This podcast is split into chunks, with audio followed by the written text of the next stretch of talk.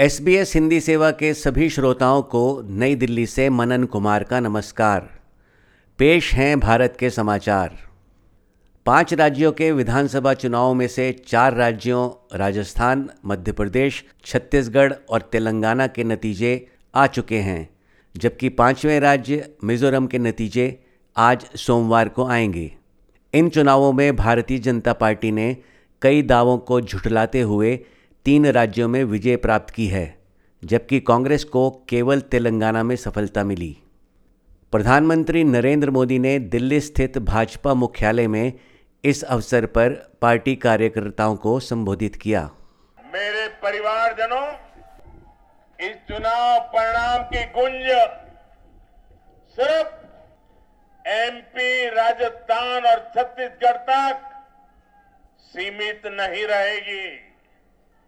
इन परिणामों की गुंज दूर तक जाएगी। पूरी दुनिया में इन चुनाव परिणामों की गुंज सुनाई देगी। ये चुनाव परिणाम भारत के विकास पर भरोसा, दुनिया के भरोसे को और मजबूती देगा। ये चुनाव परिणाम दुनिया भर के निवेशकों को भी नया विश्वास देगा। अपने संबोधन में प्रधानमंत्री मोदी ने तेलंगाना हारने के बावजूद आगे की रणनीति स्पष्ट करते हुए कहा मैं तेलंगाना की जनता और तेलंगाना के भाजपा कार्यकर्ताओं का विशेष आभार व्यक्त करता हूँ। हर चुनाव में तेलंगाना में भाजपा का ग्राफ लगातार बढ़ रहा है। मैं तेलंगाना के लोगों को ये विश्वास दिलाता हूँ कि बीजेपी आपकी सेवा में कोई कोर कसर बाकी नहीं छोड़ेगी। भारतीय जनता पार्टी तेलंगाना అభివృద్ధి కోసం ఎల్లప్పుడూ పని చేస్తూనే ఉంటుంది తెలంగాణతో మాకు చాలా మంచి అనుబంధం ఉంది सेमीफाइनल समझे जा रहे इन चुनावों के नतीजों ने भाजपा को 2024 के लोकसभा चुनावों के लिए भी ताकत दी है सबसे चौंकाने वाले नतीजे मध्य प्रदेश और छत्तीसगढ़ के रहे। सारे आकलनों को गलत साबित करते हुए मध्य प्रदेश में भाजपा ने 230 में से एक सीटों पर जीत दर्ज करते हुए कांग्रेस को बुरी तरह शिकस्त दी। कांग्रेस केवल छियासठ सीटों पर ही जीत दर्ज कर पाई। मुख्यमंत्री शिवराज सिंह चौहान सहित सभी भाजपा नेताओं ने जीत का सेहरा प्रधानमंत्री मोदी और केंद्रीय नेतृत्व को पहनाया। छत्तीसगढ़ की 90 सीटों पर सत्तारूढ़ कांग्रेस की भूपेश बघेल सरकार को हराते हुए भाजपा ने चौवन सीटों पर जीत दर्ज की, जबकि कांग्रेस 35 सीटों पर ही सिमट गई। राजस्थान की जनता ने हमेशा की तरह सरकार पलटते हुए कांग्रेस की जगह भाजपा को चुना। भाजपा ने अशोक गहलोत की कांग्रेस सरकार को हराते हुए 199 में से 115 सीटें अपनी झोली में डालीं, जबकि कांग्रेस को मात्र उनहत्तर सीटों पर संतोष करना पड़ा। कांग्रेस को सांत्वना के तौर पर तेलंगाना में बड़ी जीत हासिल हुई। यहाँ कांग्रेस ने बीआरएस के मुखिया के चंद्रशेखर राव को हरा 119 में से चौंसठ सीटें जीतीं। बीआरएस को उनतालीस, ऑल इंडिया मजलिस इत्तेहादुल मुस्लिमीन, यानी ए एम आई एम को सात सीटें मिली। भाजपा ने पहली बार अच्छा प्रदर्शन करते हुए अपना खाता खोला और 14 प्रतिशत वोट शेयर के साथ आठ सीटों पर विजय प्राप्त की। तेलंगाना प्रदेश कांग्रेस कमेटी के अध्यक्ष रेवंत रेड्डी ने पार्टी के शीर्ष नेतृत्व को उन पर और उनकी टीम पर भरोसा रखने का धन्यवाद देते हुए कहा, हमारे हाईकमांड को on behalf of Telangana Congress party and my incharge Manik Rao Thackeray के तरफ़ से मैं धन्यवाद देना चाहता हूँ भारतीय हाईकमांड को।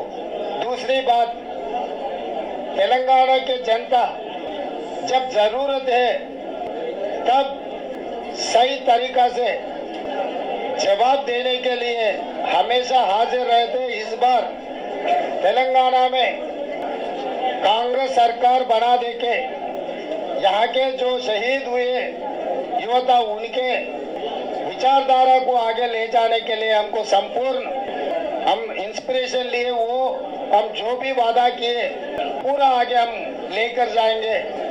और केटीआर ने आज ट्विटर में वेलकम किया कांग्रेस पार्टी जीत को।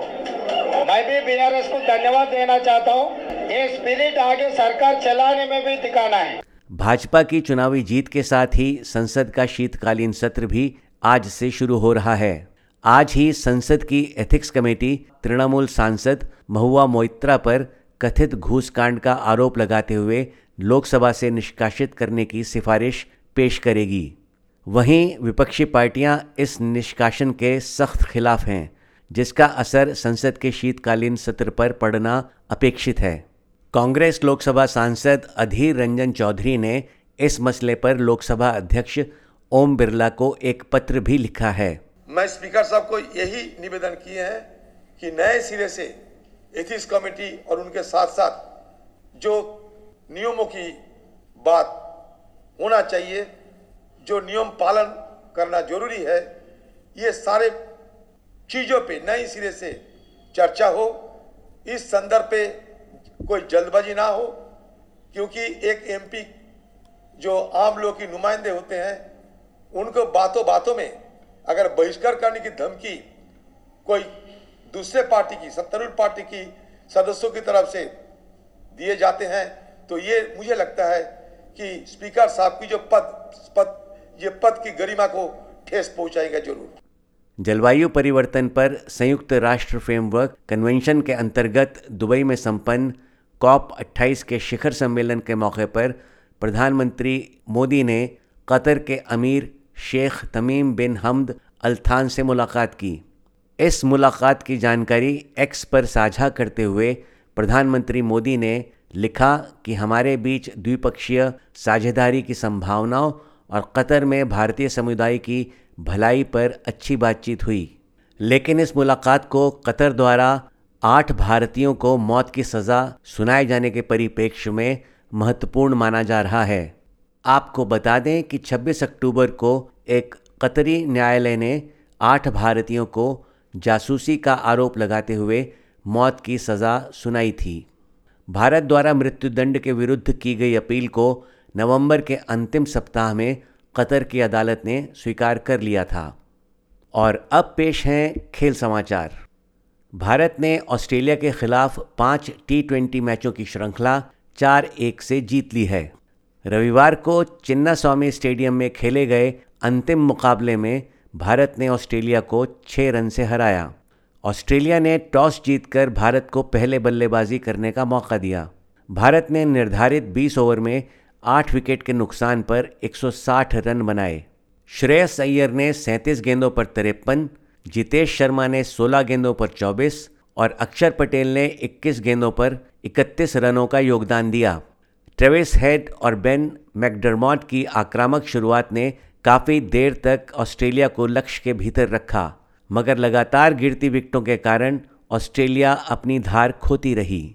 अंत में ऑस्ट्रेलियाई कैप्टन मैथ्यू वेड ने धुआंधार बल्लेबाजी कर मैच को एक बार फिर ऑस्ट्रेलिया की ओर झुकाने की कोशिश की, लेकिन सत्रहवें ओवर में मुकेश कुमार ने बैक टू बैक विकेट ले मुकाबला एक बार फिर भारत की ओर मोड़ दिया। अंतिम ओवर में अर्शदीप सिंह ने वेट का विकेट ले ऑस्ट्रेलिया की आशाओं पर पानी फेर दिया और ऑस्ट्रेलिया आठ विकेट पर एक सौ चौवन रन ही बना पाई। भारत की ओर से अर्शदीप सिंह और रवि बिश्नोई ने दो दो विकेट, मुकेश कुमार ने तीन विकेट और अक्षर पटेल ने एक विकेट लिया। प्लेयर ऑफ़ द मैच अक्षर पटेल को चुना गया, जबकि प्लेयर ऑफ़ द सीरीज़ का अवार्ड रवि बिश्नोई के हाथ लगा। इसी के साथ आज के समाचार समाप्त करने की अनुमति दीजिए। नमस्कार।